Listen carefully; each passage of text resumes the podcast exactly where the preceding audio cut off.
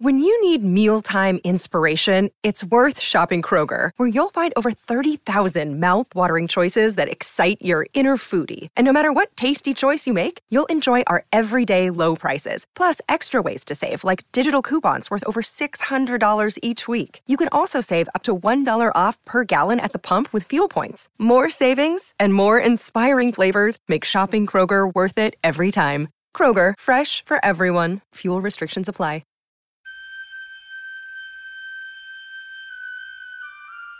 The poem says, Human voices wake us, and we drown. But I've made this podcast with the belief that human voices are what we need. And so, whether from a year or 3,000 years ago, whether poetry or prose, whether fiction or diary or biography, here are the best things we have ever thought, written, or said.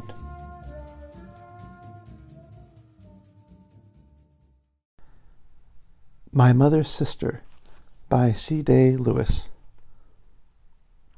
I see her against the pearl sky of Dublin before the turn of the century, a young woman with all those brothers and sisters, green eyes, hair she could sit on. For high life, a meandering sermon, Church of Ireland each Sunday. Window shopping in Dawson Street, picnics at Killiney and Howth. To know so little about the growing of one who was angel and maid of all work to my growth, who, her sister dying, took on the four year child, and the chance that now she would never make a child of her own, who, mothering me, flowered in the clover soft authority of the meek, who, exiled, gossiping home chat from abroad, and round hand letters to a drift of relations, Squires's, Goldsmiths, Overends, Williamses, sang the songs of Zion in a strange land. Hers, the patience of one who made no claims, but simply loved because that was her nature, and loving so asked no more than to be repaid and kind. If she was not a saint, I do not know what saints are. Buying penny toys at Christmas, the most a small purse could afford, to send her nephews and nieces, She'd never have thought the shop could shine for me one day in Bethlehem splendor. Exiled again after ten years, my father remarrying, she faced the bitter test of charity, to abdicate in love's name from love's contentful duties. A distressed gentlewoman, housekeeping for strangers. Later, companion to a droll recluse clergyman brother in rough-pastured Wexford.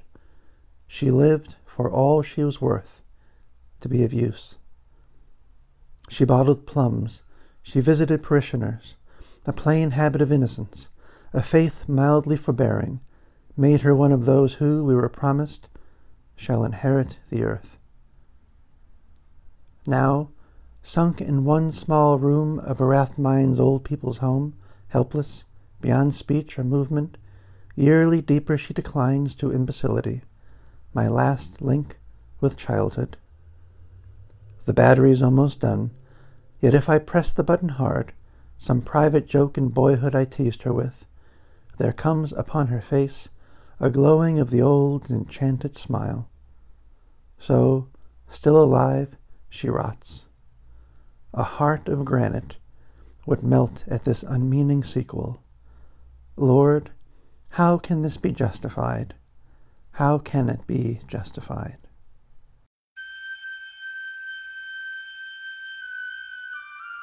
Any comments or suggestions for readings I should make in future episodes can be emailed to Human Voices Wake Us, the number one, at gmail.com. Links to each work used in this episode can be found in the episode description. If you enjoy Human Voices Wake Us, you can subscribe wherever you find your podcasts. The music here is Duke Ellington's Arabesque Cookie.